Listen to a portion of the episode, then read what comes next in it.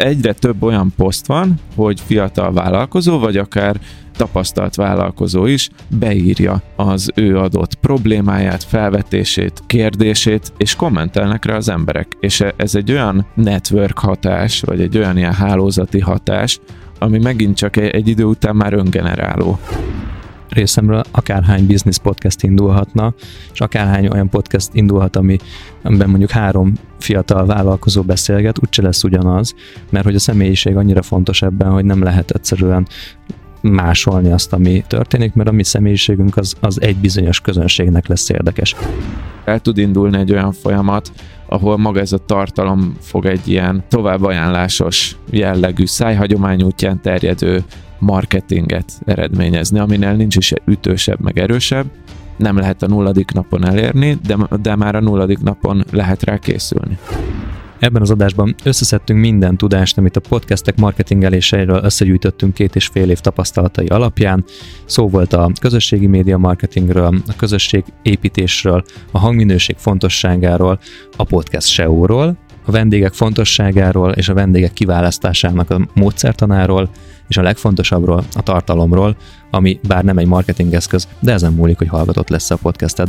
Maradj velünk, hogyha podcastet szeretnél indítani, vagy a meglévő műsorodat szeretnéd fejleszteni, ebben az adásban megtalálsz mindent, amit mi a marketingről megtanultunk. Ez itt a Business Voice Podcast, és már is kezdünk!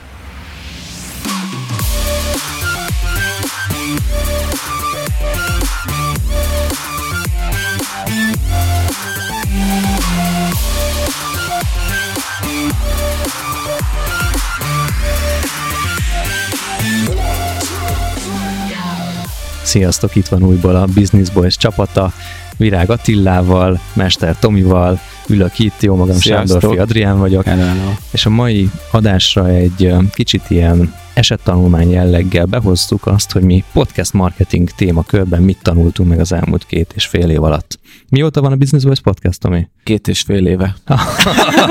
Akkor ebbe beletrapáltam teljesen. Amúgy, fú, nagyon nehéz. Azt hiszem júniusban jött ki az 2018 júniusában. 2018, de már áprilisban volt felvételünk, csak ott még óvatosak voltunk, és például az első adást újra vettük, volt előre a tárban négy adásunk felvéve, mielőtt kiment az első. Igen. Azt sokan kérdezik tőlem amúgy, hogy hogy, hogy indult ez az egész, és hogy milyen, milyen terveink voltak vele, és ez nem az a fajta sokan kérdezik, ami, ami nem az igazi, sokan kérdezték, hanem ezt tényleg sokan kérdezik.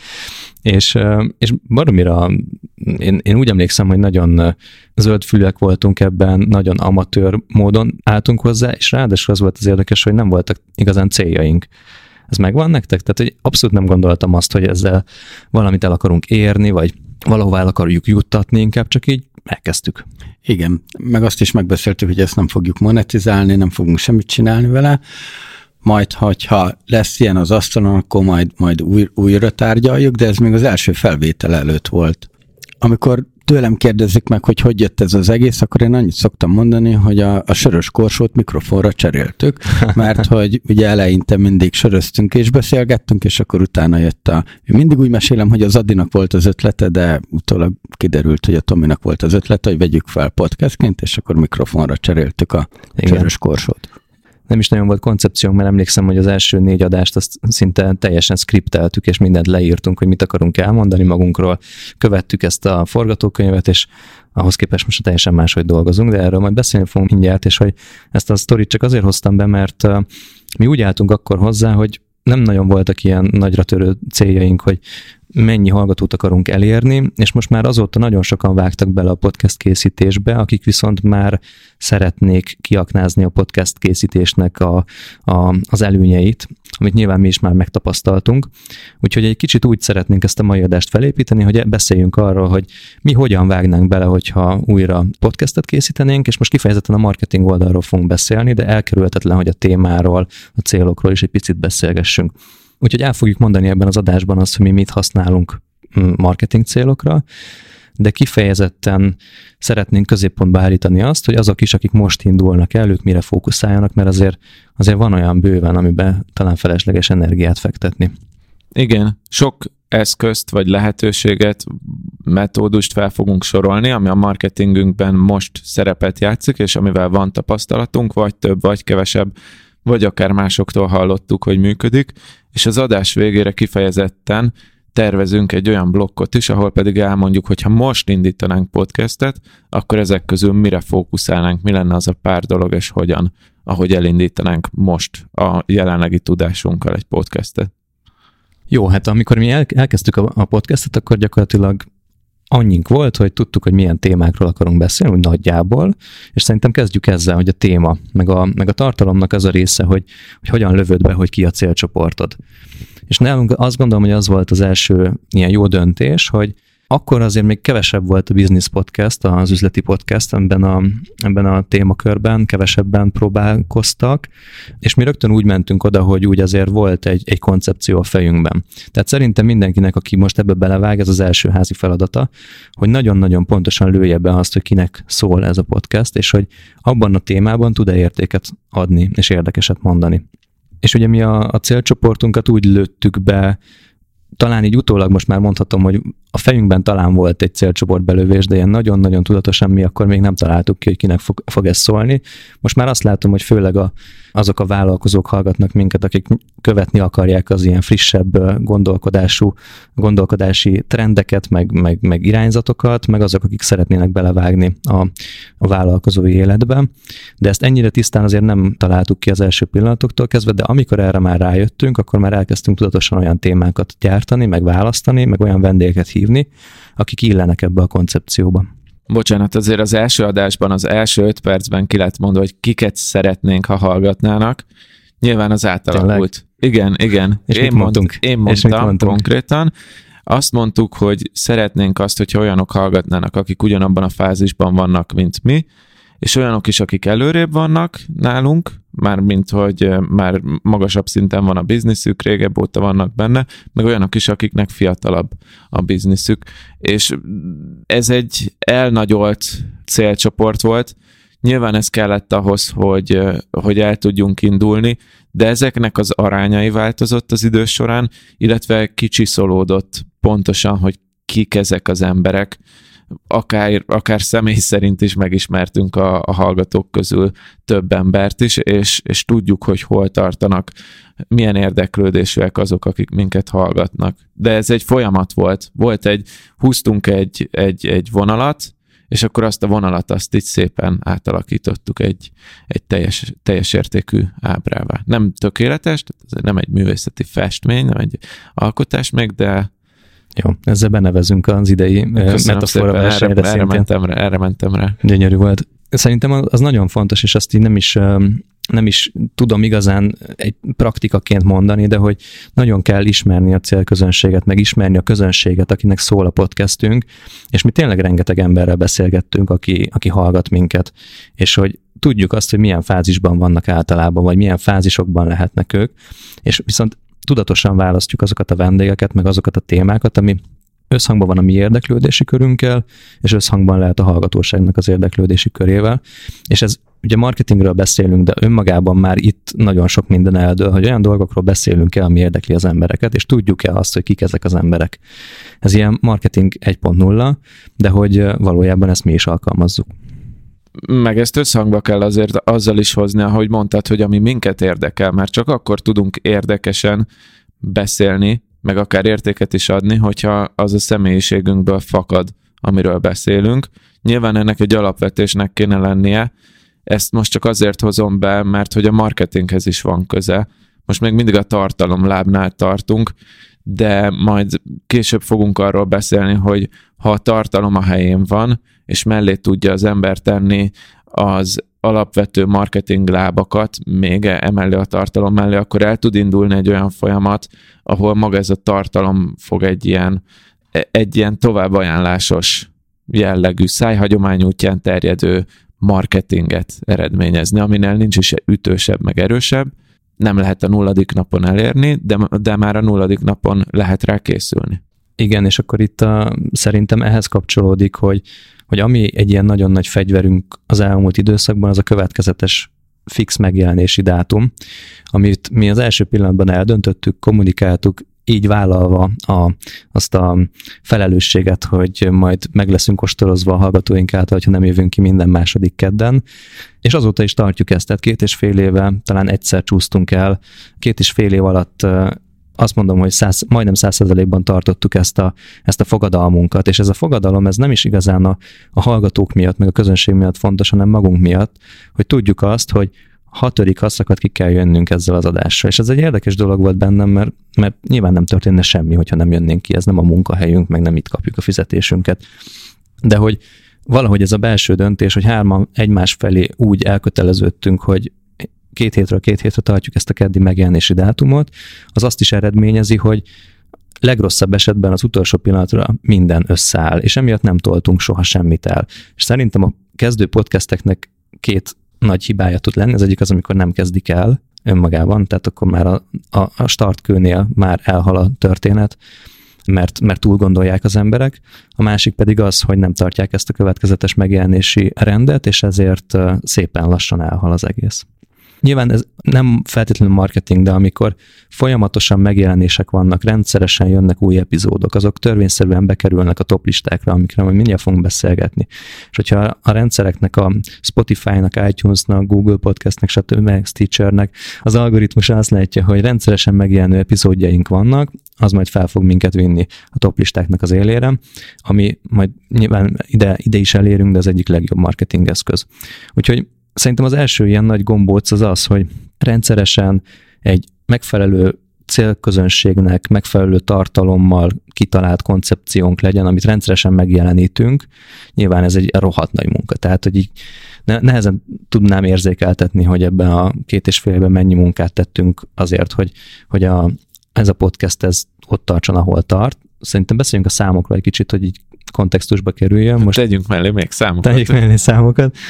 Most írunk 2021 március végét, és most járunk ilyen havi 20 ezer lejátszásnál, ezt azért tudnatok kell, kedves hallgatók, hogy ez egy idejes stagnáló szám nálunk, tehát a, ezen a 20 ezeres számon, havi 20 ezer lejátszáson olyan nem nagyon tudunk túllépni egyelőre, valahol itt egy kicsit úgy érzem, hogy elértünk egy ilyen, egy, egy, olyan, egy, egy olyan platót, ahonnan csak több megjelenéssel tudunk, vagy több hirdetéssel tudnánk tovább menni. Viszont ez egy elég magas szám szerintem az, hogy 20 ezer hallgatásunk van egy hónapban, és hogy azt a tudást, amit mondunk, azt ezen szűrtük keresztül ennyi hallgató számon. Meg tegyük hozzá témaválasztás kapcsán, hogy valószínűleg nálunk van egy limite is a piacnak az egyik oldalról, hogy hányan hallgatnak podcastet, akit ez a téma érdekel, uh-huh. hányan nyitottak erre a formátumra, a másik meg az, hogy hányan vannak abban az élethelyzetben, akár amiatt, mert vállalkoznak, vállalkozni szeretnének, hogy releváns nekik a tartalmunk. Lehet, hogy a mi piacunk ekkora. Igen. Ha ezt a kettőt összenézzük, ez lehet, hogy változni fog, lehet, hogy nem.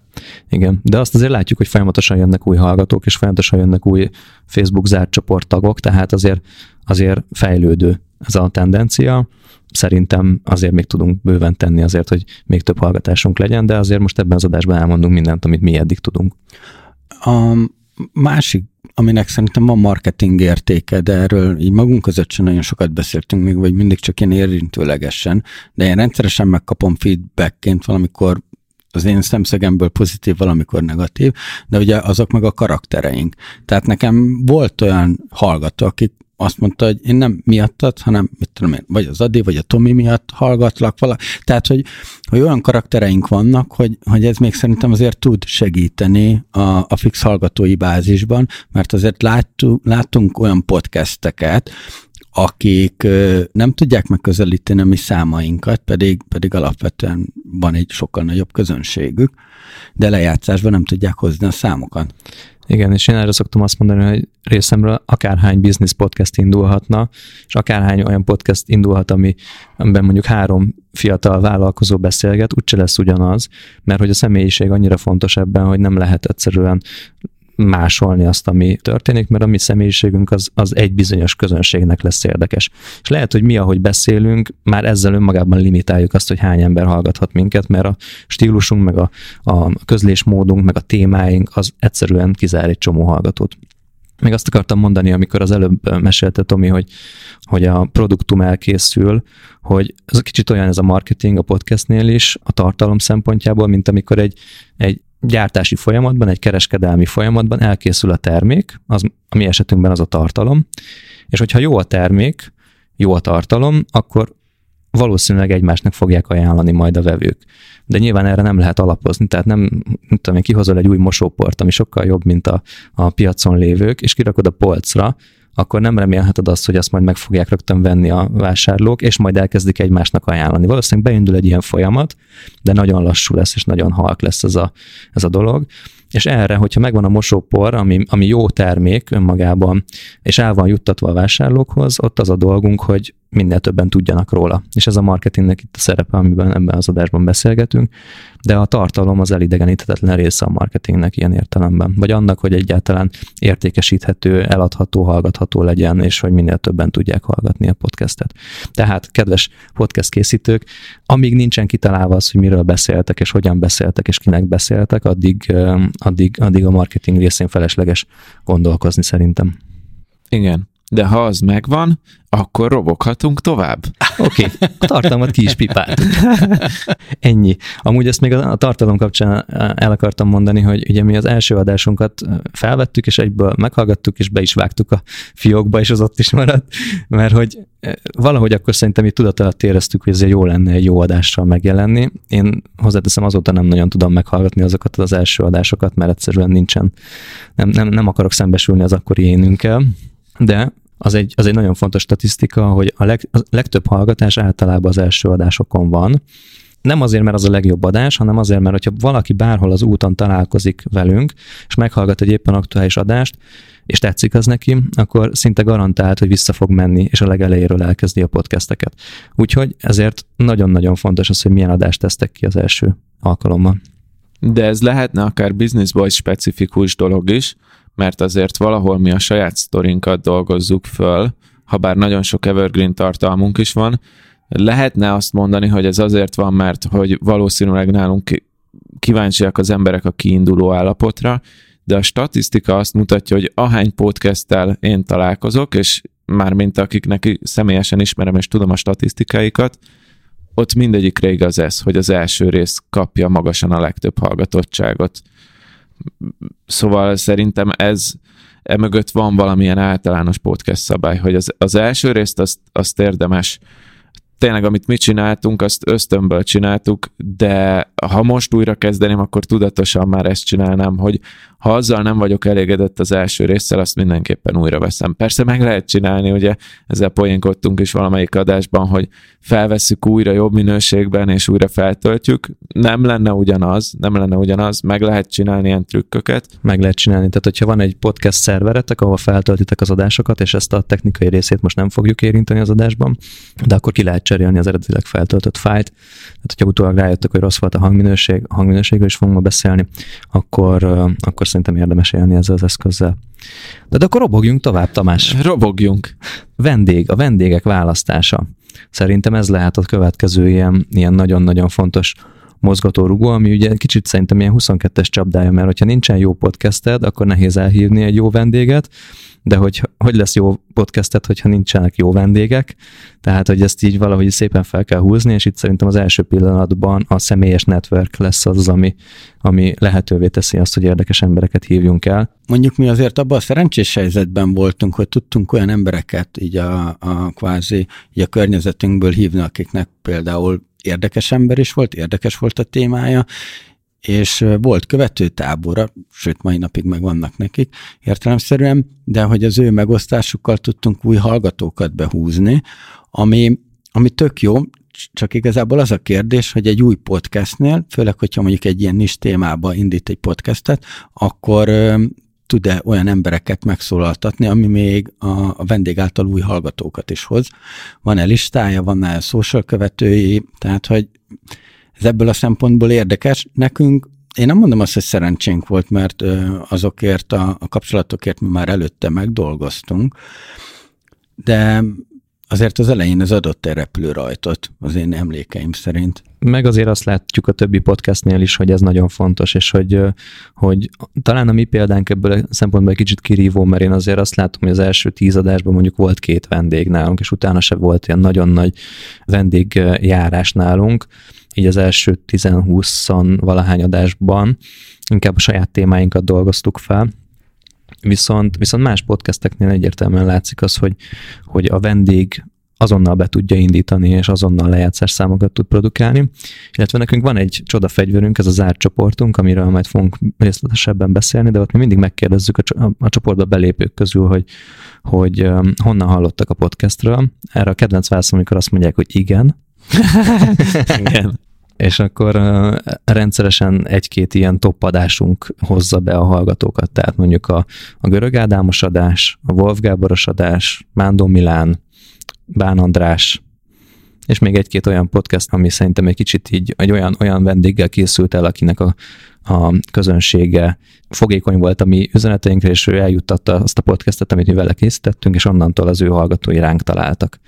Tehát szerintem ebből a szempontból a Görög Ádámos adás az egy nagy fit volt, mert, mert ott neki nagy közönsége van, és az a közönség az abszolút abban az élethelyzetben van, ahol a Business Boys-t hallgatni érdemes lehet és segíthet. Mert egy másik oldalról mutatjuk meg azt, amit az Ádám is kommunikál. Görög Ádámos adás, ha statisztikai alapon nézzük, akkor ott volt egy látványos kiugrás magára az adásra is, de az nekünk egy, tehát hosszú, hosszú távon is beépültek, tehát látszik, hogy ugyan, tehát nyilván volt, amikor kijött az adás egy nagy kiugrás, de utána viszont hosszú távon is látszik, hogy, hogy maradt egy ilyen x százalékos emelkedés onnantól, hogy az Ádám volt. Tényleg látványos a szerepe a vendégeknek. Itt én a vendéget két részre bontanám, kétféle képpen lehet a vendég, mint, tehát csúnyán hangzik, de hogy a vendég, mint marketing eszköz egy podcastben. Az egyik, akinek neve van, és amiatt elindítják a részt. Tehát teszem azt, hogyha meghívnánk mondjuk egy Sebestyén Balást ide a podcastbe, valószínűleg vagy egy Gattyán Györgyöt. Vagy egy Gattyán Györgyöt. Például valószínűleg sokan megnyitnák azt a részt, olyanok is, akik előtte nem hallgattak Business Boys-t, mert kíváncsiak arra az aspektusára a vendégnek, amit mi meg tudunk mutatni.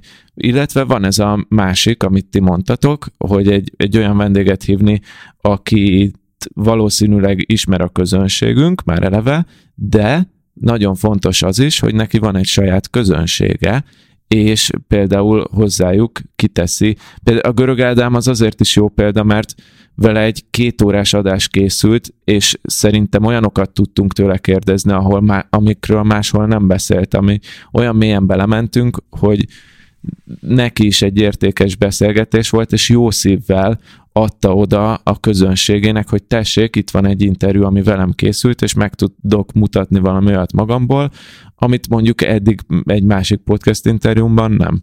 Vagy hát remélem, hogy így gondoljad, de szerintem így, így ezt bátran mondhatjuk, és akkor így került ki a közönség elé.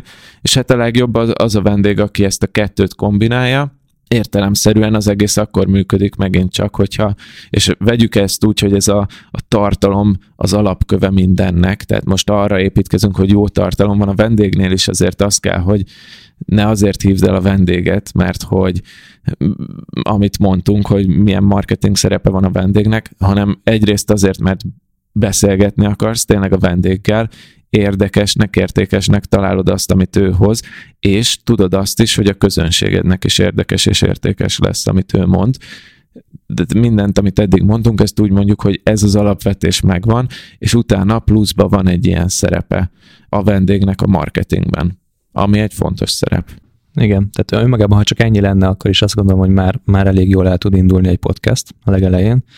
Itt szerintem érdemes alkal- vagy alkalmazni azt a hálózatot, azt az ismeretségi kört, amivel rendelkezünk, viszont ezt tudni kell, hogy egy vendégnek is érdekesnek kell lennie annak az adásnak, ami, ami érkezik. Nyilván vannak azok a média szereplők, akik bárhova elmennek, csak azért, hogy, hogy a nevük ki legyen írva, és ez, ez meg tud jelenni egyébként már a podcastek világában is, meg ebben az üzleti körben is, de azért egy idő után szerintem egy, egy, egy olyan ember, akinek érdemi közönsége van, az már nem fog elmenni bármilyen podcastbe, csak azért, mert nyilván tudja, hogy az ő nevével akarják felhúzni a hallgatottságot. Tehát neki egy olyan alternatívát kell szerintem kínálni, ami ha nem is feltétlenül hallgatószámban, hanem akár témában, vagy szempontok alapján, hogy miket mentek végig az adásban, az alapján érdekes tud lenni. Tehát nekünk is szerintem az szokott jól működni, amikor úgy keresünk meg egy interjú alanyt, hogy már egy jó téma javaslattal megyünk oda, amiről ő szívesen beszélne. Így van, csak egy fél gondolatot, ha már beemelted ezt a, ezt a jelenséget, ami, ha megnézzük, a klasszikus média felületeken is ott van, vagy hogyha megnézzük a konferencia előadókat, és most tök mindegy, hogy milyen konferenciáról beszélgetünk évről évre, kvázi ugyanazok a, az előadók vannak, és ahogy mondtad, a dégen a, a podcastben is megjelent az, hogy, hogy nem az, hogy körbe haknizzák, de hogy igenis az új podcastek egy, egy jól bejáratott emberrel akarnak növekedni, aminek viszont meg megvan az a veszélye, hogy már nem biztos, hogy meg fogják hallgatni azt az adást, hogyha ha XY nevével fémjelzed, mert, mert őt már hallották másik húsz helyen, és régen én is be, belefutottam ebbe még a videós korszakokba, hogy nulla új információval rendelkezett az adás, mert azt már másik öt helyen hallottam. Tehát, hogy... Erről jut eszembe, hogy azért az mekkora önmárka hack lehetne, hogy tudva ezt, hogy az első adást hallgatják meg a legtöbben, ha látod, hogy indul egy olyan podcast, amiről tudod, hogy minőségi lesz, meg beleteszik az energiát, ott te bekéreckedsz első vendégnek. És onnantól azt, a, azt az adást mindig, mindig fogják hallgatni. Valaki Data Science podcastet szeretne. Vagy vendéglátós podcastot, akkor a világot le tudjuk ajánlani. Na, emlegettük már ezt a Szent Grált, a csodát, az árcsoportot. Ja, hogy arról, én egy másik vázlatpontra néztem, van, van egy, egy másik Szent Van egy másik Szent Grál is. De, de most akkor az átcsoport, ha már azt emlegettük, és akkor az egyik legkedvencünket majd a végére hagyjuk, hogy nekünk ugye van egy zárcsoportunk, amiben lassan most már 3000-en vagyunk, olyan gondolkodású emberek, akik, akik tudnak azonosulni azzal, amit mi képviselünk, vagy a vendégeink képviselnek, és ez egy, ez egy nagyon nagy érték, 3000 ilyen ember összegyűlt. De hát ezt mi is úgy kezdtük, hogy nulla volt ez az átcsoport, és azt hiszem, hogy talán az első adások egyikében már mi elkezdtük promózni ezt, és azóta is, nem tudom, kiment 80-90 adás, folyamatosan majdnem minden adásban elmondjuk, hogy gyertek, kapcsoljatok az átcsoportunkhoz, és, és jönnek a hallgatók, és becsatlakoznak. Ehhez viszont fontos, hogy tudjunk egy olyan értéket adni, hogy miért jöjjenek be, miért a mi csoportunkba jöjjenek. Ne azért kérjük, hogy oda jöjjenek, mert hogy érezhető, hogy az nekünk jó, hanem valamit tudni kell adni, és azt gondolom, hogy nálunk az egy érték, amit még szerintem még mindig rosszul kommunikálunk, hogy itt lehet beszélgetni a vendégekkel, itt lehet beszélgetni velünk ténylegesen. Lehet beszélgetni egymással. Hát igen, és hogy olyan, az a három ezer ember, aki ott összegyűlik, és nyilván ennek pár száz fő az igazán aktív tagja, azok azok nagyon hasonló gondolkodású emberek általában. És a vállalkozói létnek pont az egyik ilyen hátulütője, amit én rengeteget hallok, hogy nem tudunk beszélgetni hasonló gondolkodású emberekkel, és ezért nem indul el az a vállalkozóval válási folyamat. Mert mondjuk az iskolában a szülőkkel, a barátok, stb. nem azt a, az érdeklődést osztják, és ilyenkor jók ezek az online közösségek. De ezt, ezt ki kell hangsúlyozni, és meg, kell, meg is kell valójában teremteni azt, hogy ott olyan érték átadás menjen végbe, ami miatt valaki az idejét szánja arra, hogy megnézze ennek a csoportnak a felületét. De most nézem a csoportunkat, nagyon változik benne a dinamika ahhoz képest, amikor elkezdtük, mert amikor elkezdtük, akkor inkább az volt, hogy volt benne pár száz ember, szerintem kb. ilyen száz emberrel indult a, az egész csoport, és nagyjából arról szólt, hogy ö, mi menedzseltük ezt a közösséget, tettünk be posztokat, tettünk fel kérdéseket, voltak rá kommentek. Most viszont, ahogy így visszapörgetek a csoportban a posztokon, egyre több olyan poszt van, hogy fiatal vállalkozó, vagy akár tapasztalt vállalkozó is beírja az ő adott problémáját, felvetését, ötletét, kérdését, és kommentelnek rá az emberek. És e- ez egy olyan network hatás, vagy egy olyan ilyen hálózati hatás, ami, ami megint csak egy, idő után már öngeneráló. És ez, ne, ez nekem nagyon tetszik, hogy tényleg szó szerint itt van egy olyan poszt, amire 26-an kommenteltek, ami szerintem egy, egy, tehát egy ilyen, ilyen közösségben e, ez, ez egy egész korrekt szám, és azt nézem, hogy most mi nem is szóltunk hozzá, hanem itt már tényleg egymással beszélgetnek hasonló érdeklődésű emberek, és innentől fogva ez viszont érték ez a csoport a, azoknak, akik, akik ben vannak. Nyilván el, eljut ez egy olyan szintre majd, egy idő után ezt szoktam látni ilyen jellegű csoportoknál, hogy már moderálni kell, most is beszpemelt valaki, de mindjárt kibannolom. moderálni kell nyilván egy idő után, de mondjuk ez a pár ezer fős csoport, ez pont az, ami egy nagyon erős szakmai közösség tud lenni, ha jól van moderálva. Hát mi ez már az első ponton, az első szűrési pontnál el kell, hogy dőljön, hogy mi azért figyelünk arra, hogy jó embereket engedjünk be ebbe a csoportba, rengeteg olyan ember van, aki azt a fáradtságot se veszi, hogy megválaszolja a beugró kérdéseket, és arra valami normális dolgot írjon. És vannak ezek a csoporttagsággyűjtő online őrültek, akik nem tudom, hogy miért arra izgulnak, hogy minden csoportban benne legyenek. Nyilván ezeknek egy része a spammer, de hogy nagyon sok nagyi próbálkozik bejutni, hogy, hogy nem tudom miért, hogy mi, mi, mi ebben a vonzó nekik, de hogy hát sajnos ők általában nem válaszolnak a kérdésekre. Hogyha egy, van egy olyan idősebb hölgy vagy úr, aki válaszol a kérdésekre, és tényleg hallgat minket, őket beengedjük, persze, tehát ez nem egy, nem egy ilyen eh, korbeli megkötés nálunk, hanem, hanem tényleg az, hogy releváns személyek legyenek, és rengeteg olyan ember van, aki ezt a fáradtságot se veszi. Másik oldalról meg azok a kérdések, amiket mi felteszünk, az azért nagyon jó, mert ilyenkor piackutatunk, és valójában látjuk azt, hogy milyen közönségünk van, honnan jönnek, mivel foglalkoznak, és, és hogyan találtak ránk. És ez nagyon fontos, nagyon sokat segít nekünk a későbbi témákban. Lehet, hogy fel kéne tennünk amúgy még újabb kérdéseket, ezt most így magamnak szoktunk. Amúgy az ilyen Facebookos csoportban sem szeretem azt, hogy erőltetni az aktivitást. Nekem Szerencsére, most már úgy mondom, hogy szerencsére nincs Facebookom, meg Instagramom sem, de mint Business Boys hozzáférek ehhez a csoport, ez, ez, ez, ez kb. az utolsó ilyen kapcsolódási pontom legalábbis a Facebook birodalomhoz, mert Twitterem azért még van, és arra viszont nagyon jó, hogy itt legalább amit tényleg ilyen gondolat bennem van, azt általában ide a csoportba szoktam becsatornázni, és van, amikor csak egy poén, van, amikor egy komolyabb kérdés, nekem az kifejezetten jól esik, hogy be tudok ide írni, nem kell erőltetni ezt sem. Akkor tud ez őszinte lenni, hogyha megint csak akkor, akkor jelenik meg, nem egy ilyen rendszeres tartalomnak kell lennie ennek feltétlenül. Nyilván azért, hogyha három hónapig nem posztolsz a saját csoportodba, akkor el kell gondolkozni, hogy érdekel-e téged a téma, ami, ami, amit a csoportod képvisel. Mindegy, ennyi a zárt Facebook csoport, de nem kell ennek Facebooknak lenni a zárt csoport, ahol tudnak találkozni az emberek, az, az, az jó tud lenni. Lehet LinkedIn csoportot is csinálni. Lehet LinkedIn-t, ismerek olyan podcastet, ahol Slack csoport van, vagy a fiatalok biztos Discordon gyülekeznek. Van, van sok megoldás erre. Csak az a lényeg, hogy valamilyen fajta közösség épüljön az egész mögé, mert, mert onnantól kezdve sokkal mélyebb lesz az, a, a, a bevonódás és, a, és az elköteleződés. És ha már így a social media világánál járunk, ami hát azt gondolom, ez a kötelező minimum, hogy hogyha valakinek van egy online műsora, legyen az videó, hang, vagy bármi más, vagy egy blogja, bármilyen fajta tartalommarketing eszköze van, akkor igenis sajnos használni kell a social media felületet, sajnos nem sajnos, nyilván rengeteg emberhez lehet eljutni ezen a felületeken keresztül.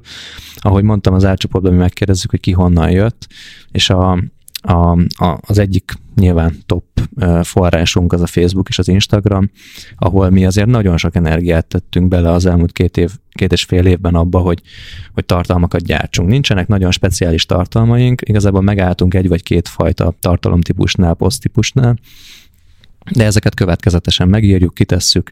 Nekünk erre már egy csapat dolgozik a háttérben. Ugye kétfajta, általában kétfajta tartalmunk van, ami kimegy a, a publikus felületeinkre, az a, egyszerűen az új adásoknak a beharangozója, és olyan teaser videócskák, amiket az adás legjobb gondolataiból vágunk ki. Ilyenkor írunk hozzá egy szöveget, kiposztoljuk, és akkor egy adásból mondjuk négy-öt social media poszt jön létre per platform. Ugye ezt nyilván az egészet, a vágását, a, a, a témák felépítését, a social media kommunikációt, mindent mi kezdtünk el, és mit csináltunk a leges legelején. És onnantól kezdve, hogy, hogy ezzel már komolyabban foglalkoztunk, és láttuk, hogy ez mennyi időt vissza el, elkezdtük ennek egy részét átadni másoknak, és most már ugye az én csapatom csinálja ennek a háttér feladatait, úgyhogy azért azt mondhatom, hogy a BB-nek a készülése mögött ugye Gabi a vágónk, Anna írja a posztokat, Dani szervezi a megjelenéseket, és az elmúlt időszakban többen is segítettek még nekünk egyéb dolgokban. Szóval azért egy, egy, egy olyan nagyjából hat fős csapat dolgozik azon, hogy ez a, ezek a megjelenések megjelennek, de ez nem törvényszerű, vagy nem kötelező így kezdeni, hanem ezt tényleg mi magunk csináltuk. Én húztam fel az első honlapot, vagy azt a honlapot, amit azóta is csinálunk, én írtam az első posztokat, Tomi kezdte vágni az adásokat, szóval így nagyon-nagyon alulról építkező volt. Az kemény volt. Azért egy ilyen adást megvágni, még annó nekem, nem vagyok profi vágó, de azért egy 6-7 óra volt Volt, benne. ez több is szerintem. Vagy vo- lehet, hogy volt több is. Igen. De azt bele kell tenni, azt az energiát. Nyilván, illetve nem kell beletenni, tehát hogyha valakinek erre megvan a költségvetés, akkor lehet az első pillanattól kiszervezni ezt. Vannak erre csapatok. Igen, igen, szakosodott cégeket Szakosodott ismerünk cégek. erre. Igen, de, de hogy meg lehet csinálni, meg lehet csinálni az embernek magától is. Tehát az például nem feltétlenül akadály. És mi arra nagyon figyelünk, hogy az átcsoportban viszont csak mi posztolunk, tehát hogy ott nincsen olyan, hogy, hogy, hogy nincsenek előre tervezett posztok, nincsenek másokkal megiratott posztok, tehát ott az átcsoport az a mi személyiségünknek a lenyomata, abban esetben, amikor mi írunk ki valamit. A publikus oldalakra szoktunk segítséget kérni, hogy kiírjunk, de azokat is mind én jóvá hagyom, meg jóvá hagyjuk ezeket a posztokat, amik megjelennek, meg mi alakítottuk ki az irányvonalait ezeknek a megjelenéseknek. Úgyhogy social médiában kommunikálni kell, és fontos is szerintem. Itt is érdemes a következetességre figyelni, és arra, hogy, hogy jó minőségű legyen ez a tartalom, ami ott megjelenik, de nem ez a lelke, azt gondolom a marketingnek. Amiről nem fogunk ma beszélni, ez a hirdetések, mert nem nagyon hirdetünk, de nyilván elindítottunk egy pár social média kiemelést a posztjainkra, de én nem gondolom azt, hogy ez, ez egy olyan dolog, ami olyan nagy, nagy vasszicdasz lenne, hogy nagyon ki kéne találni, néha kiemeljük a posztjainkat, aztán körülbelül ennyi. Jó, ugranék egyet, és szerintem, ha már itt kicsit a vágásról is beszéltünk, akkor én a, a, szintén visszamennék egy nagyon picit a tartalom irányába, és a hangminőséget szerettem volna ide behozni. Ugyanis ez egy érdekes lehet, hogy miért mondom azt, hogy ez marketing eszköz. De ha már a vágásnál tartottunk, akkor miért mondjuk azt, hogy mondjuk a vágás vagy a jó szerkesztés az marketing eszköz lehet.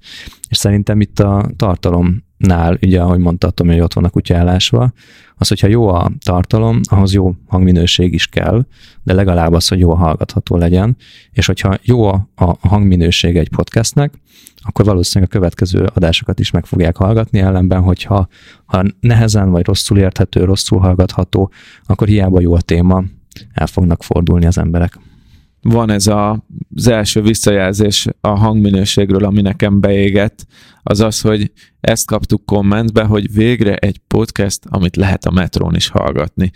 És ott jöttem rá, hogy igenis, persze, meg lehet csinálni iPhone fülessel, meg, meg Zoomon felvett mindkét oldalon mikrofon nélkül, csak sima laptopon felvett podcast hangminőséget is, sőt, még lehet is hallgatni, mert hogyha olyan a tartalom, nekem volt olyan podcast, amit végighallgattam kifejezetten rossz hangminőségben, jó volt a tartalom, vitt magával így is, de vannak azok az élethelyzetek, például ha vezetsz, és úgy hallgatsz podcastet, és azért sokan hallgatnak úgy podcastet, vagy ha egy konditeremben vagy, és ott szól a háttérben a zene, vagy hogyha tömegközlekedés. tömegközlekedsz, metrón kifejezetten, hogy akármennyire jó a tartalom, ha halk a podcast, ha nagyon zajos a podcast, akkor nem tudod végighallgatni, és ez, ezek ilyen lemorzsolódási pontok.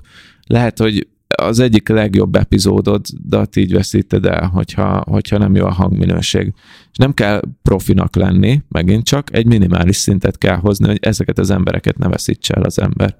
Igen, és hogy azért már pár ezer forintos óradíjon már lehet bérelni ö, dolgokat. Most, most itt nem magunkat akarom ö, promózni ezzel. Han, nem az Üllői út 55-ös de, stúdiót. Podcast stúdiót. De nem, podcast csak hogyha, stúdió. hogy, csak hogyha kiszámolod, vagy bárki, aki podcastet csinál, hogy belerak x óra, mondjuk két óra munkát a felvételbe, hogy a két óra alatt az, neki milyen óradíjam van, és hogyha többen vannak, akkor már bőven kijön egy, egy olyan óradíj, ami, ami ne baszták már el a hanggal, már bocsánat, érted? Tehát, hogy a, a minimum szintnek meg kell lennie.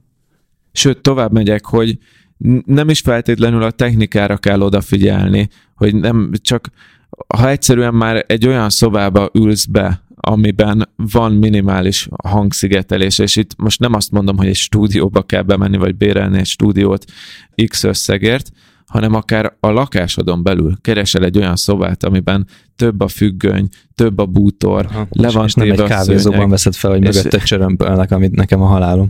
Igen, igen. egy ilyen minimális igényesség, ez már többet számít, meg igen, meg egy, egy viszonylag zajmentes környezetben, ez már többet tud számítani, mint akár a, a mikrofonnak a minősége. Igen, és a hangerő, tehát a rossz mikrofonnak a hangerejét is fel lehet húzni annyira, hogy hallható legyen a metrom. Igen, igen. Meg ilyen minimális, tehát 10-20 dolláros pluginokat, hogyha megvesz az ember, azzal meg utómunkázni is lehet. Szóval ezeket a, a kis minimális befektetések, amik, amik energia, meg egy minimális pénz, ezek nagyon sokat tudnak húzni azon, hogy azok a hallgatók, akiket amúgy érdekelne a téma, nem morsolódjanak le csak a hangminőség miatt. Mi azért csináltuk meg a podcast stúdiónkat, mert azt láttuk, hogy nagyon sok kezdő podcaster, vagy kisebb podcastet készítő srác arra költi a pénzét, hogy közösségi irodákban termet béreljen, ahol egyébként ugyanúgy a, a mondjuk az AliExpressről megvásárolt közepes minőségű hangcuccaikkal mennek, és szállítgatják oda a dolgaikat, és hogy az volt a vízió, hogy csinálunk egy olyan termet, ami ugyanannyiba kerül, csak még egy profi hangcucc is van benne. De hogy ezek és most tényleg azt mondom, hogy ezen az árkategórián belül a, a, a mondjuk Budapesten jó pár stúdió van, ahova be lehet menni, és igazán megéri. Amúgy meg tök jó élmény is, amikor hallod saját hangodat, és jó, jó minőségben szólalsz meg. A vendégnek is jó élmény, hogy egy profi környezetbe tud megérkezni, és egyszerűen így növeli az önbizalmat, amikor jó hangminőségben beszélsz, mert, mert, mert egyszerűen élvezed. Persze nyilván vannak olyanok, akik nem szeretik visszahallani saját magukat, velük nehéz mit kezdeni ilyenkor. És nem nem néztél, nem a Tomira. nem, az is nagyon élvezi az új mikrofonjainkat, az új audiotechnika mikrofonjainkat. Igen, amit a Balázsék is használ. Meg az olimpián is ez volt. Igen, meg a motogp Meg, meg a, a MotoGP, ugye. Igen. Jó van. Szerintem a, a hangminőséget így háromszor húzzuk alá, a vágási technikát szerintem még érdemes oda tenni, tehát hogy, hogy amikor felesleges rész van, azt ki kell vágni nincs mese. Könyörtelenül. Könyörtelenül. Őzéseket ki kell vágni, köhögéseket ki kell vágni, nagy felesleges szüneteket ki kell vágni, szóismétléseket ki kell vágni. Annyit hozzáteszek, hogy nem kell sterilre vágni. Tehát itt mondjuk, ahogy így mondtam, ezt a steril, ezt nem fogjuk kivágni, mert, mert ennyi hiba belefér, ettől lesz emberi. Tehát nem robotot kell vágni a hangból, de tényleg az, ami már élvezhetetlenül nagy szünet, élvezhetetlenül sok őzés, azt érdemes kicsit megritkítani. Jó, és akkor szerintem menjünk az utolsó nagy témánkra. A másik Szent Grára? Másik Szent Grára. Az algó. Az algóra, igen. Hát ugye ez a, ez a SEO, ez a podcast SEO, úgyhogy ha van trükk, akkor ebben van trükk, talán egy kicsi okosság. De ez talán nem is SEO, hanem PEO. Igen. Podcast, podcast Engine, Engine Optimization. Optimization. Igen, PEO, baszki, ezt be kéne vezetni. hát figyeljetek az apoknak is, ugye az ASO, a tehát, igen. Tehát, igen, igen. SEO, tehát itt, itt a PEO, az megy. Aha. Szóval uh, fel kell bérelni egy jó PEO specialistet. Csak nehogy kiderüljön, hogy ez valamilyen pornószak kifejezés. szóval a fő podcast platformoknak, mint a Spotify, az iTunes, Google Podcast, van egy keresési algoritmusa. És nekünk nagyon fontos az, hogy ezekben a kereső felületekben megtalálhatók legyünk. És nyilván ugyanúgy keresnek, vagy hasonló módon keresnek a, a hallgatók, mint hogy a Google-ben tennék. Van egy téma, ami a fejükben van, van egy kulcs szó, ami a fejükben van, és erre rákeresnek. És nekünk az a dolgunk, hogy azokat a felületeket kihasználjuk, ahol szövegesen lehet megadni tartalmakat a, ezeken a platformokon. Ilyen a podcastnek maga a műsornak a neve, mi ott is használjuk például a Magyar Vállalkozói Podcast Show. Tehát ebben benne van egy-két dolog, ami fontos lehet. Önmagában már nyilván a nevünk az már nagyon jól belövi a célközönséget, hogy, hogy mi kiknek szólunk, tehát az segít abban, hogy érdekes legyen és rákattintsanak. Itt bocsánat, azért kaptunk egy olyan visszajelzést nem olyan régen, nem tudom, olvastátok-e, öt csillagos volt az, a, az Apple Podcast-en, hogy a podcast nevét utálom, de a tartalmat imádom, vagy valami ilyesmi volt. Ezért ezért a Business boys kapunk hideget, mert fő, főleg a Boys szóért, hogy kicsit, de mi a Backstreet Boys-ra akartunk így Meg a Hip Hop Boys-ra, meg a, hip -hop meg a Biző Boys-ra. Meg a Biző Boys-ra aztán. Az megvan Azt... még a Biző Boys? Valamire emlék.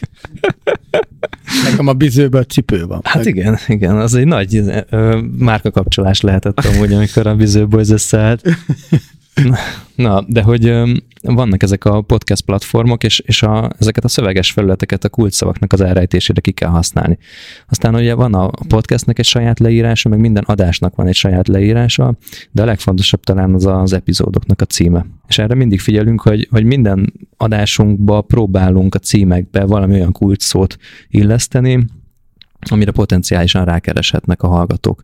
És azért az egy nagy baj még, hogy, hogy nincsenek olyan analitikai eszközök, mint ami a Google-nél van, tehát nem tudjuk ezt még a, mondjuk a Spotify-nál lekövetni, hogy milyen kulcsszavakra találnak meg minket, de azért simán el tudom képzelni egy-két éven belül ez egy komplett technológiai iparág lesz. Mondjuk annyira nem baj szerintem, mert így meg nem indult be ez a vadnyugat, mint ami a Google-on van, így még azért lehet fókuszálni arra, hogy értelmes címeket adjon az ember a podcastnek, és ne adjon se hozottat, de tényes való, hogy azért az fontos, hogy a kult szó benne legyen, és itt megint onnan közelíteném meg, hogy nyilván fontos kereső optimalizálás szempontból, de fontos abból a szempontból is, hogy a felhasználói élmény, hogy nekem az egyik kedvenc podcastem, amit hallgatok, azt úgy találtam meg, hogy rákerestem arra, hogy Warren Buffett, meg a podcastek között a Spotify-ban, és feldobott három-négy podcastet, aminek benne volt a címében a Warren Buffett, akartam így róla hallgatni valami adást, és az egyikre rányomtam,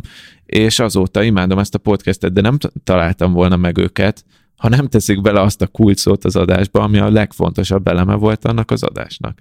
Tehát e- ezekre azért oda kell figyelni, és gondolni kell arra, hogy vajon mire keresnek az emberek. És akkor elmondod, hogy mi ez a podcast? Nem.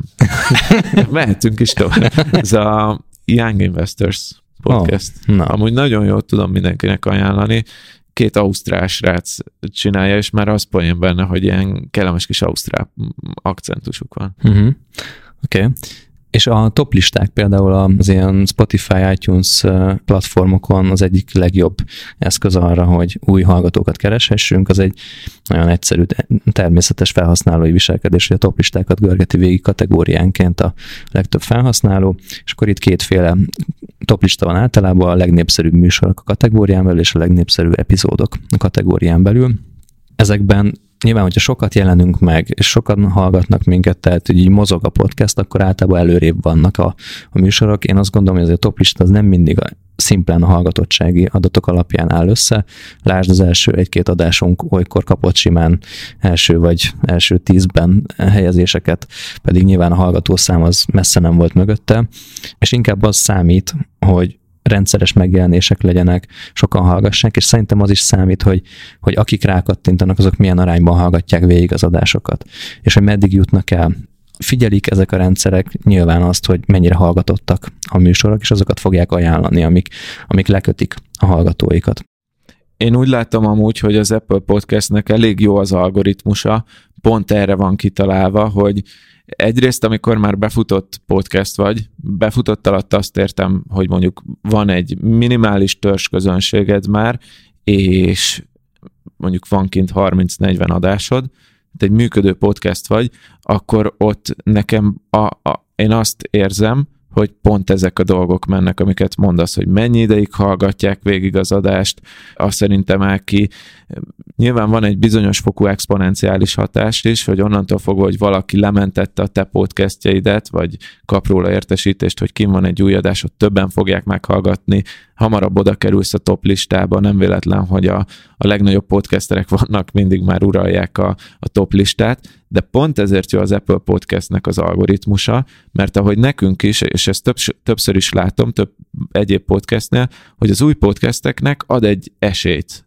Az első tíz részből nekünk kettő-hármat oda tett a top lista elejére, az első háromba, és ott majdnem biztos vagyok benne, hogy ezt azért csinálják, hogy kapsz egy esélyt, és nézik, hogy ezzel a közönséggel, vagy ezzel a mérettel te mit tudsz kezdeni, mennyien hallgatják végig, mennyire hallgatják végig az adásodat, mennyien iratkoznak fel utána, és ha te ott jól teljesítesz, és megint csak ezért fontos, hogy már az elejétől rendben legyen a tartalom, és a minőség se legyen gyatra, ha ebben te jól teljesítesz, akkor valószínűleg gyorsabban tud nőni a, a csatornád.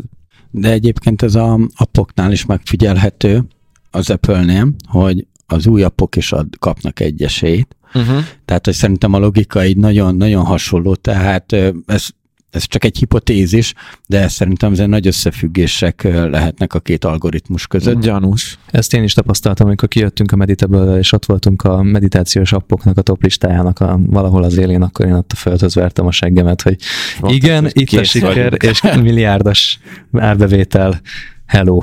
Hát nem így lett, de, de tényleg ez a, ez a, ez a jellemzője, ez megvan a, valószínűleg mindkét keresőrendszernek az iTunes-on belül, vagy az Apple univerzumon belül, hogy, hogy ad egy ilyen boostot az elején az appoknak, illetve az, a podcasteknek is. Hogy a, a Spotify-nál is, meg, a, meg a, ebben az új zeneiparban egy tök jellemző dolog, hogy azt támogatják ezek a rendszerek, hogy inkább sokszor jelenjenek meg adások, és ez mondjuk igaz a zeneiparra, hogy inkább sokszor jelenjenek meg egy önálló zenék nem albumokra játszanak már, mert így ö, folyamatosan pörög és friss tartalom van a toplistákon, a különböző ajánlókban, és ezt, ezt emeli ki, és ezt tolja előre mondjuk a Spotify, és erre éreztek rá nyilván a legnagyobb előadók, tehát ezért van ott most már a zeneipar is, hogy nem, nem feltétlenül új albumok létrehozására hanem maxikat. Maxikat adnak. Basszus, ez derék hallottam, még a bizonyból az idején hallottam utoljára. Én nekem is valahonnan nagyon mélyről jött elő ez a szó. ja, Úgyhogy mi egyébként arra is szoktunk nagyon figyelni, hogy milyen statisztikák vannak az adásaink mögött, és nyilván régebben még rendszeresen bújtuk ezeket a statisztikákat, most már olyan sok újat nem tudnak mondani nekünk, de ami nagyon fontos, az nyilván az, hogy meddig hallgatnak végig egy adást. És ugye a BB-nél mi nagyon büszkék vagyunk arra, hogy általában ilyen 75-80 százalékig, vagy akár még tovább is jutnak a hallgatók általában, és végighallgatják az adásainkat, legyen az akármilyen hosszú. De ezt figyeljétek, hogyha, hallgat, hogyha készítetek egy podcastet, mert hogyha a ti témátok olyan, hogy 10 percnél elfogy az érdekessége, vagy a ti hallgatóitok 10 percnél megunják, és ők inkább ilyen tartalmakra kíváncsiak, akkor csináljátok 10 perces adásokat, és az is jó lesz. Tehát ezt meg lehet nézni mindkét nagyobb rendszernek a, a statisztikái között, hogy meddig hallgatnak végig általában a hallgatók titeket. Vissza lehet követni, hogy hogyha mondjuk láttok 30%-nál, az adás 30%-ánál egy beesést, akkor ott meg lehet nézni, hogy ott mi történt. Lehet, hogy ott jött be valami olyan rész, ami, ahol elvesztette a, a hallgató az érdeklődését, és ebből lehet tanulni, hogy mi az, ami, ami már túl sok, mi az, ami kevés és ez, ez, ez nagyon sok visszaigazolást, meg visszajelzést tud adni, nem beszélve arról, hogy ezt figyeli a, Spotify is, meg az iTunes is.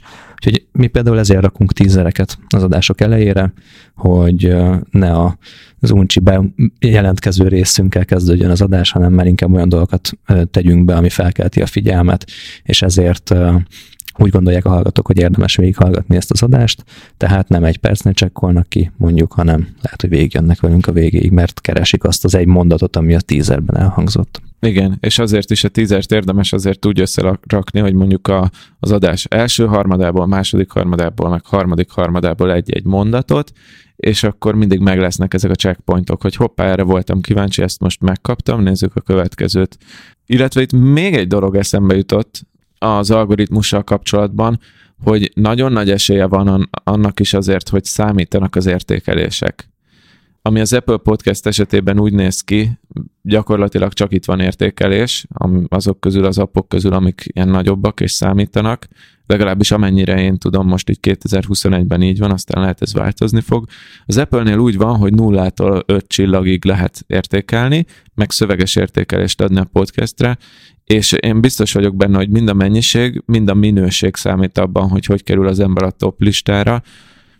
Értelemszerűen egy ötcsillagos podcast, amin 200 értékelés van, az hamarabb kerül, mint egy háromcsillagos, amin 20 értékelés van. Azt nem tudom, hogy a mennyiség vagy a minőség számít-e többet, tehát, hogy mondjuk egy 200 értékeléses háromcsillagos podcast szerintem hátrébb fog azért sorolódni, mint mondjuk egy 20 darab értékeléses ötcsillagos, de ez, ezek már nüanszok. A lényeg az, hogy érdemes visszajelzéseket kérni a, a hallgatóktól, akár csak a műsor végén, nem szoktuk megcsinálni, sajnos mi sem mindig, mert elfelejtjük, de volt egy időszak, amikor erre jobban koncentráltunk. Volt még olyan is, hogy ezt, ezt azzal boostoltuk, vagy motiváltuk, hogy be is olvastuk ezeket az értékeléseket. Amúgy mind a mai napig az összeset elolvassuk, csak mire adásig eljutunk, addigra néha elfelejtjük őket beolvasni.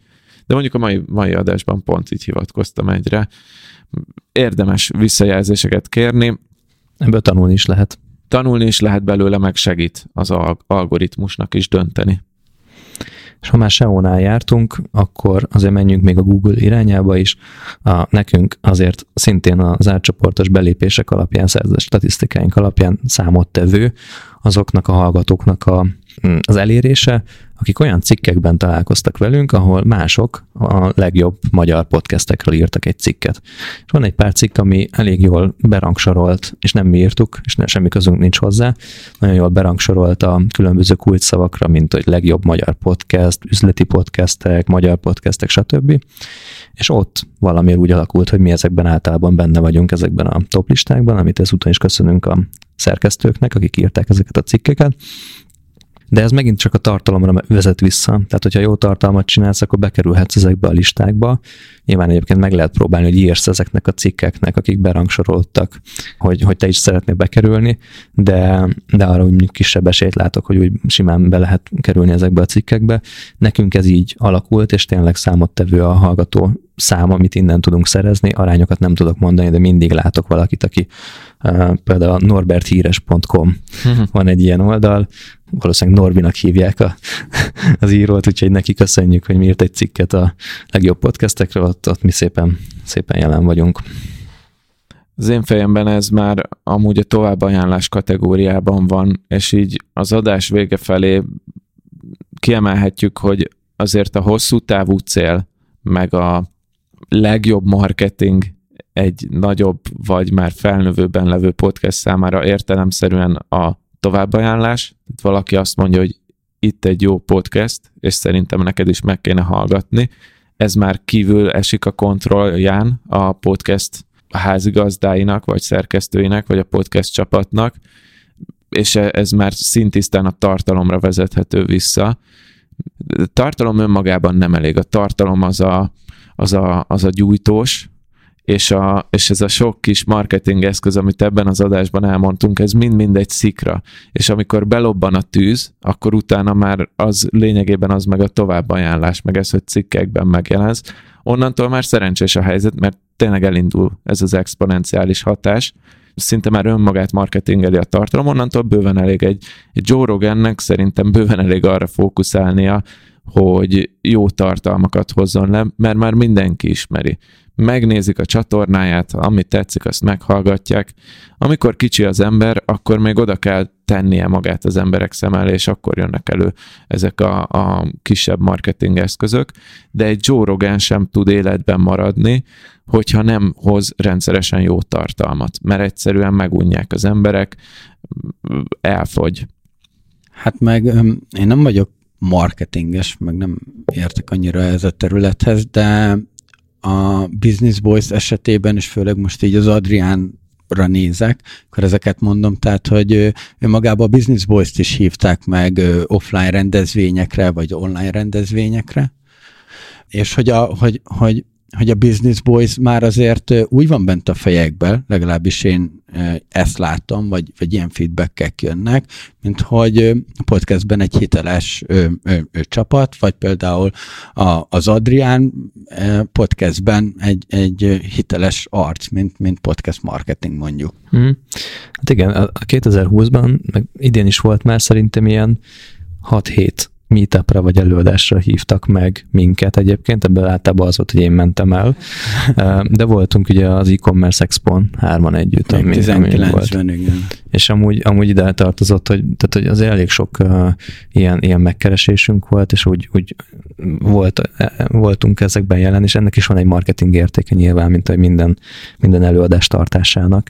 Csak egy bizonyos célközönséget nem lehet elérni, vagy bizonyos célközönséget csak így lehet elérni, úgyhogy persze, e, ezzel is lehet játszani, de ez szintén egy olyan dolog, mint a továbbajánlás, hogyha hívnak, hívnak, ha nem, nem. Igen, van még néhány olyan marketing eszköz, amit én nem az alapstratégiákba vennék bele, hanem ilyen hatásfokozónak, vagy nem, nem is tudom, hogy hogy lehetne ezt nevezni néhány olyan dolog, ami már a meglevőhöz tesz egy kis pluszt. Mondok egy ilyet, például a live-olás. Elkezdtünk olyat csinálni, Nem mélyültünk el benne különösebben, de nagyon élveztük, meg úgy láttuk, hogy a, a hallgatók is élvezték, akik csatlakoztak hozzánk. Elkezdtünk egy-egy felvételt élőben közvetíteni. Csomó előnye van, például a hallgatók is hozzá tudnak szólni élőben a beszélgetéshez, mi azonnali visszajelzést kapunk, sokkal interaktívabb, sokszor sokkal viccesebb, meg, meg, meg izgibb a beszélgetés. Van egy-kettő ilyen adásunk felvéve már, már, már kint a, az éterben. Nem hiszem, hogy erre lehet marketinget alapozni, viszont amikor már van egy alapjárat, akkor, akkor ez egy nagyon jó hát amit mondtam, egy hatásfokozó tud lenni, közelebb tudsz kerülni a közönséghez, meg jobb adások születnek. Tudja színesíteni a igen. kommunikációs palettát. Hát igen, és szerintem egy podcastnek az egy tök nagy hátránya, hogy nem látszódnak a beszélő emberek, tehát hogy azért mi néha megteremtjük annak is a lehetőséget, hogy láthatóak legyünk.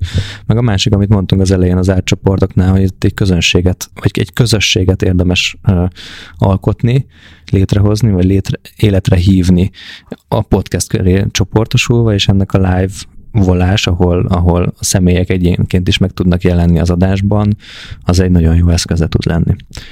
De ez is olyan, hogy tényleg, hogy így sok pici elemet összehordunk, és akkor abból már egyben már valami nagyobb dolog tud létrejönni. Mi az átcsoportunkat arra is használjuk, hogy akár olykor nyerményjátékokat csináljunk, ami, ami szintén egy viszonylag egyszerűen használható marketing eszköz, mert például nagyon sok olyan cég van szerintem, akire rá lehetne írni, hogy létszik, adjatok egy-két terméket ajándékba, mi kisorsoljuk, és cserébe mondunk rólatok pár szót. Úgyhogy mi ezzel is ritkábban élünk, de, de, de hogy bőven lehet ezzel is játszani, és azért, hogyha jól választod ki azt a partnert, aki nyereményjátékot vagy nyereményt ad neked, akkor ebben a nyereményjátékban szerintem el lehet érni egy csomó új embert. Mi az egyik első időszakban csináltunk egy egy nyereményjátékot a motibooks amikor egy Tim Ferris könyvet sorsoltunk ki, hiszem hetet, 7-8 könyvet sorsoltunk ki, és azt kértük a hallgatóktól, hogy egy ajánlást, egy publikus ajánlást írjanak rólunk. És baromi jó dolgokat írtak, nekem azóta is le van mentve mindegyik, amiket itt találtunk, meg amikből sorsoltunk, és így nagyon jó érzés volt látni azt, hogy milyen, milyen gondolatokat írnak rólunk a hallgatók. Másik oldalon meg az ő saját networkjükben osztották a Business Boys-nak a nevét, hírét, és cserébe kaptak könyvet. Szóval ez egy nagyon jó ötlet volt, ebből nyilván csinálhatnánk sokkal többet is, de kedves leendő új podcasterek, éljetek ennek a lehetőségével.